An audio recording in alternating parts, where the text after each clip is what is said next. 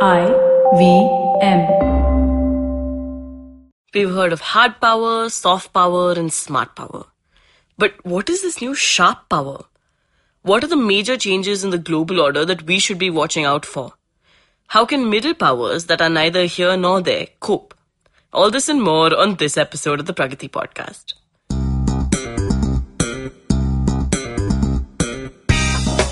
Hi, you're listening to the Pragati podcast, and I'm your host, Hamsini Hariharan. Every week on the show, my co host, Pavan Srinath, and I get together to discuss policy, economics, and international affairs.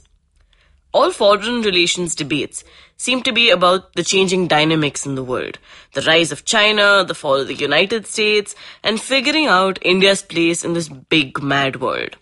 Last month, I was at the Raisina Dialogues and I managed to get some clarity from Rory Medcalf. Rory Medcalf directs the International Security Program at the Lowy Institute in Sydney and is also a non-resident senior fellow with the Brookings Institution. He's a former diplomat, intelligence analyst, and journalist whose work covers a wide spectrum of strategic and geopolitical issues in Indo-Pacific Asia. The main question that I had was this. We know that power is currency in global affairs. But how do we reconcile with the changes in the order and power shifts? Well, some of the changes are very obvious, and the most fundamental ones, of course, relate to uh, the changes not only in economic power and military power, the changes in actual weight, but also the changes in the ways that nations are using their weight. So the, the confidence, uh, the assertiveness, the expansion of nations' interests into new areas, and I'm thinking especially uh, China into the Indian Ocean, South Asia, and Africa. India's expanding interests regionally and in some parts of the globe. But there's also the dimensions of power and interest that are entirely new. So, for example, the uh, the growth of uh, influence through cyberspace, the uh, the new permeability of states, so that states often tend to intrude into the internal affairs of one another, sometimes quite deliberately, as I think as I think we've seen Russia and uh, and China do in particular. So it's a it's not only a new chessboard, but it's now a very three dimensional chessboard of interstate competition globally and in the Indo Pacific, and that places uh, interesting pressures and expectations on a whole range of countries. And do you think these are new theatres or areas in which there's contestation, or have they always existed? Well, economic and strategic competition or economic and security, that is power related competition, have always been there. But I do think that the, um, the game is changing.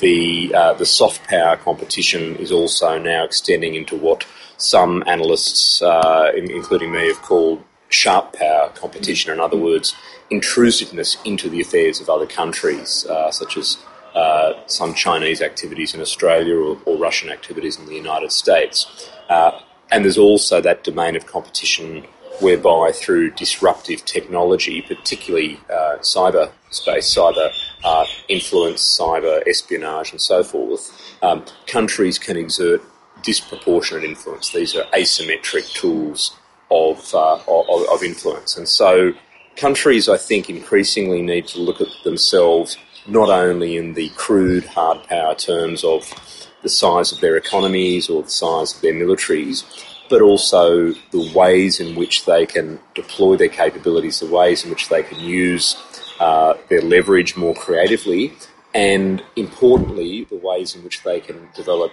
new alignments, new structures, new partnerships to deal with all of the uncertainty that I've just described. Fair enough. Just for people who are not familiar with international relations, people even know that there's hard power and soft power and smart power, but what mm. is sharp power? How do you define so that? So that's a, a new concept in a sense. I, I wrote about it in an article uh, in the middle of 2017 when I was describing Chinese influence in Australia and the efforts to, uh, as many people saw it, to subvert uh, Australian policymaking uh, through whether it was through donations or propaganda or the mobilisation of uh, parts of the Chinese diaspora in Australia. And that relates in a way to the activity Russia has undertaken or alleged to have undertaken in the United States with its interference in the US election in 2016. So, sharp power is about intruding into the internal affairs of other countries. Uh, and so it's got that sharp, sort of penetrative quality to it. Um, it's not about the use of force and it's not about soft power, which is the use of persuasion and attraction. It's something else.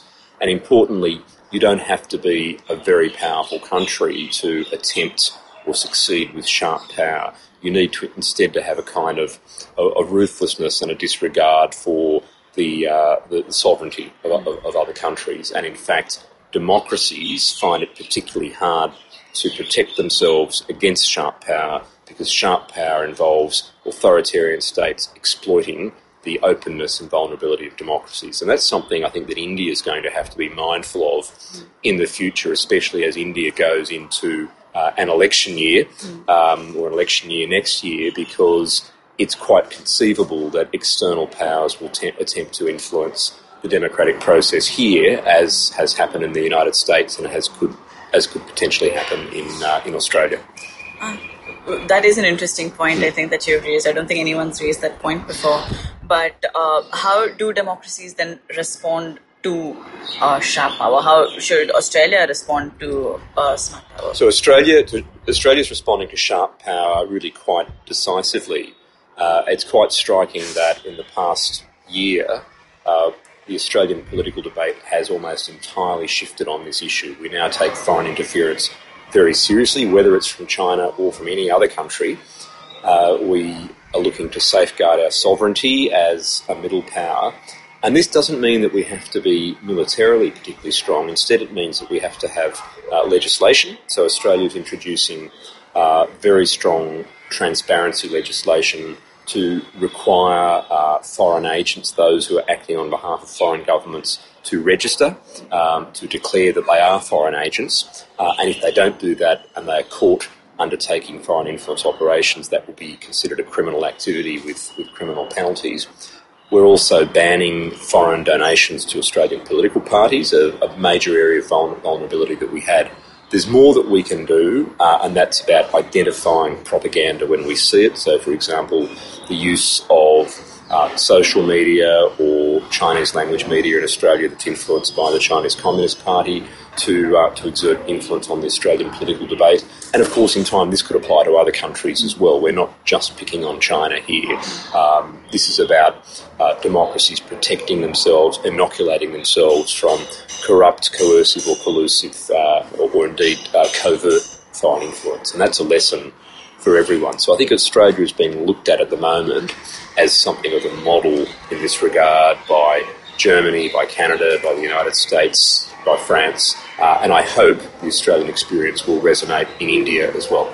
Yes, it's important to strengthen your domestic institutions, but this got me wondering how much backlash would such policies get? The Global Times reportedly conducted a poll and called Australia the most unfriendly country to China in 2017. Also, how would this affect diaspora relations? How would it reflect on multiculturalism in democracies like Australia and India? So that's a good question, and it's a fair point. And one of the obvious criticisms that's made of Australia's approach to foreign interference is to say that we are being paranoid, that we're introducing a kind of new McCarthyism, a sort of a Cold War uh, witch hunt uh, against against communists. Uh, the way to address that is to emphasise that this is not a discriminatory policy. This is a policy that is about all forms of foreign influence, where that influence is covert, where it's covert, corrupt, coercive, collusive. But there's nothing wrong with transparent foreign influence. Uh, and if foreign agents are willing to declare themselves, whether they're Australian nationals or foreign nationals, um, of course, we're happy to hear their points of view. Nobody is being censored from the political debate in Australia. We just want to know uh, that there's truth in advertising. We want to know where the information is coming from, where the uh, propaganda is coming from, and who's behind it. And of course, that is something that the United States could have benefited from when there was so much, um, I guess, false information being put around on social media during the, um, the election campaign there.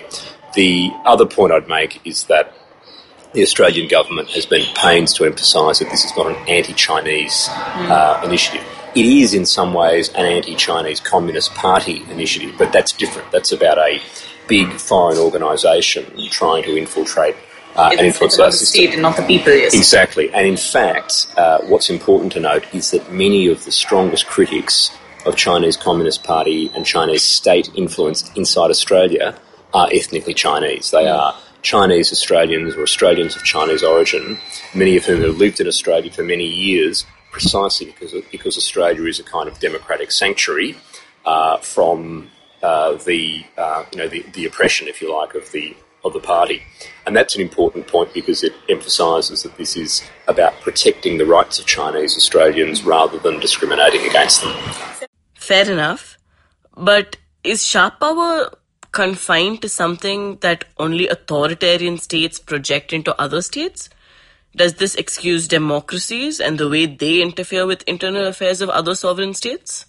Sure, sure. And you know, if you go back into the history of the Cold War, it's not hard to find instances of uh, the United States or, or its allies interfering in other countries' internal affairs.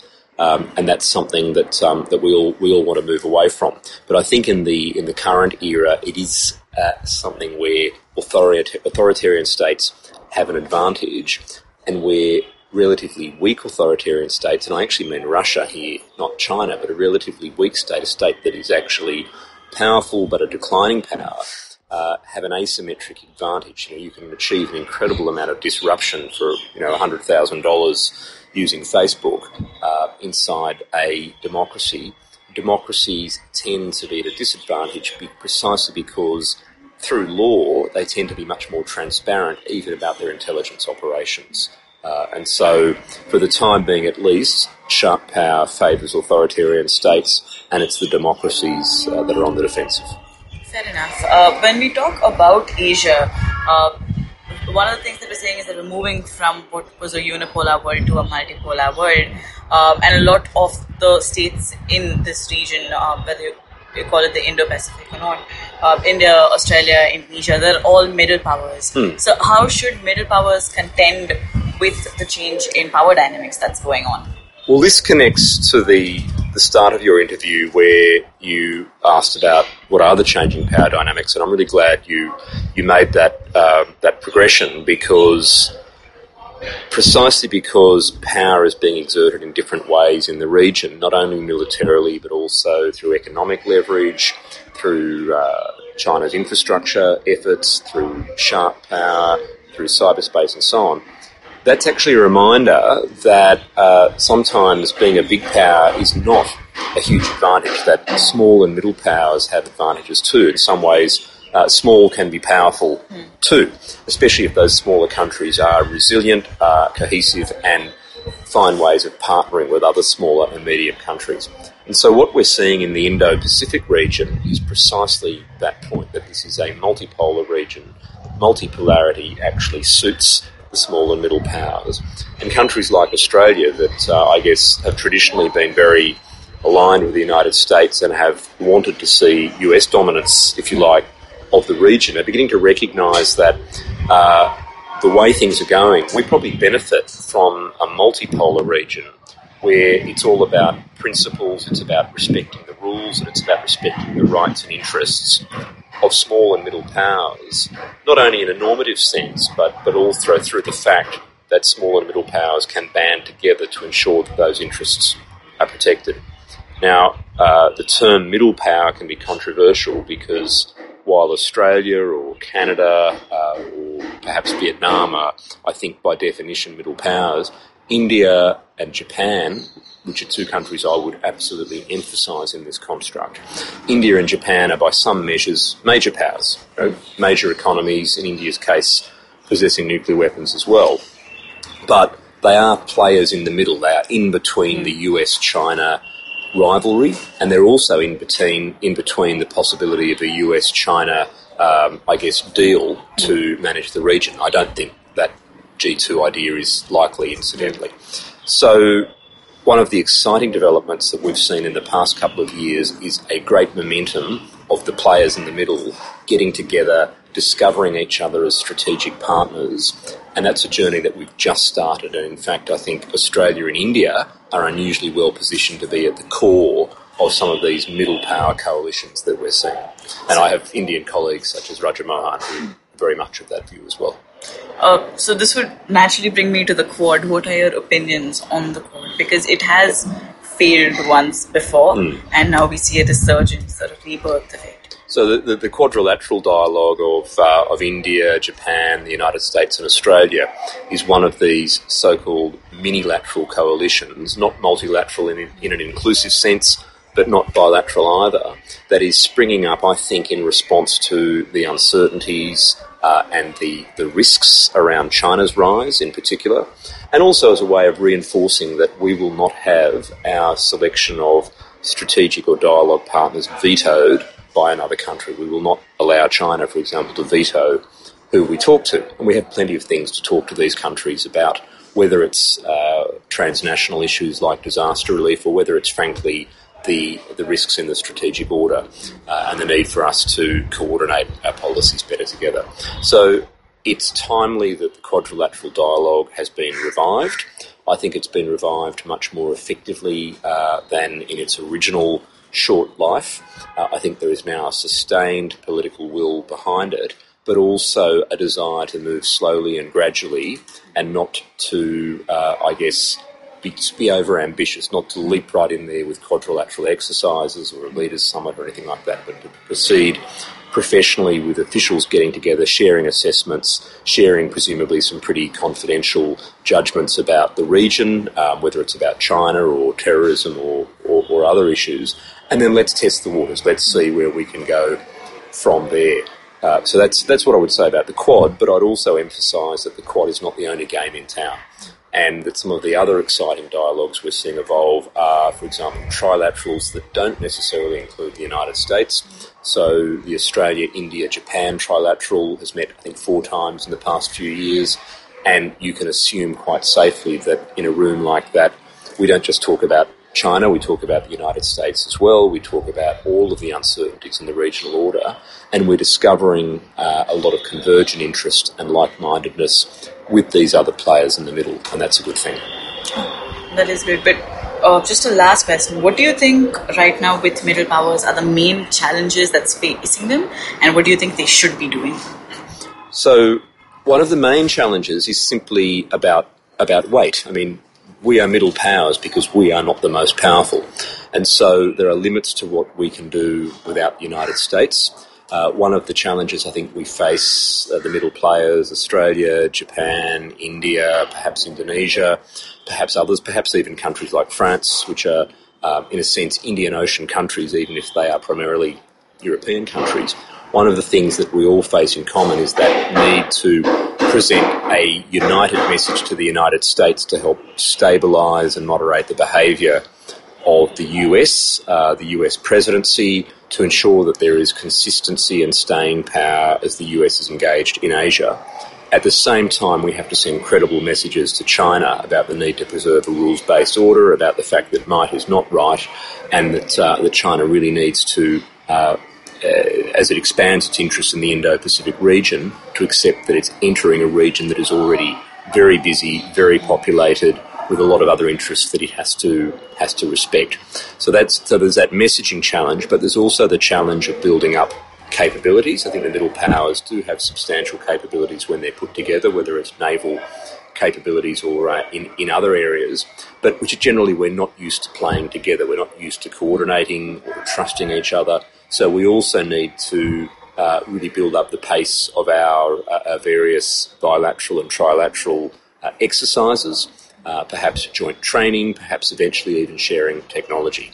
It's a very demanding agenda, but I think the political will is now there, uh, and so we're on to something that is uh, that is timely and important. Only time will tell how the quadrilateral will shape up. But that's it for this episode of the Pragati podcast. If you're interested in knowing more about smart power, the quadrilateral, or middle powers, you can check out the episode page of the podcast on thinkpragati.com. If you heard anything on the show that you agree or disagree with or unclear about, then you can mail us at podcast at thinkpragati.com. You can also find Pavan and me on Twitter as at Zeus is Dead and at Hamsini H. You can listen to the Pragati podcast on the IVM podcast app or wherever it is that you get your podcast from. We'll be back next Thursday.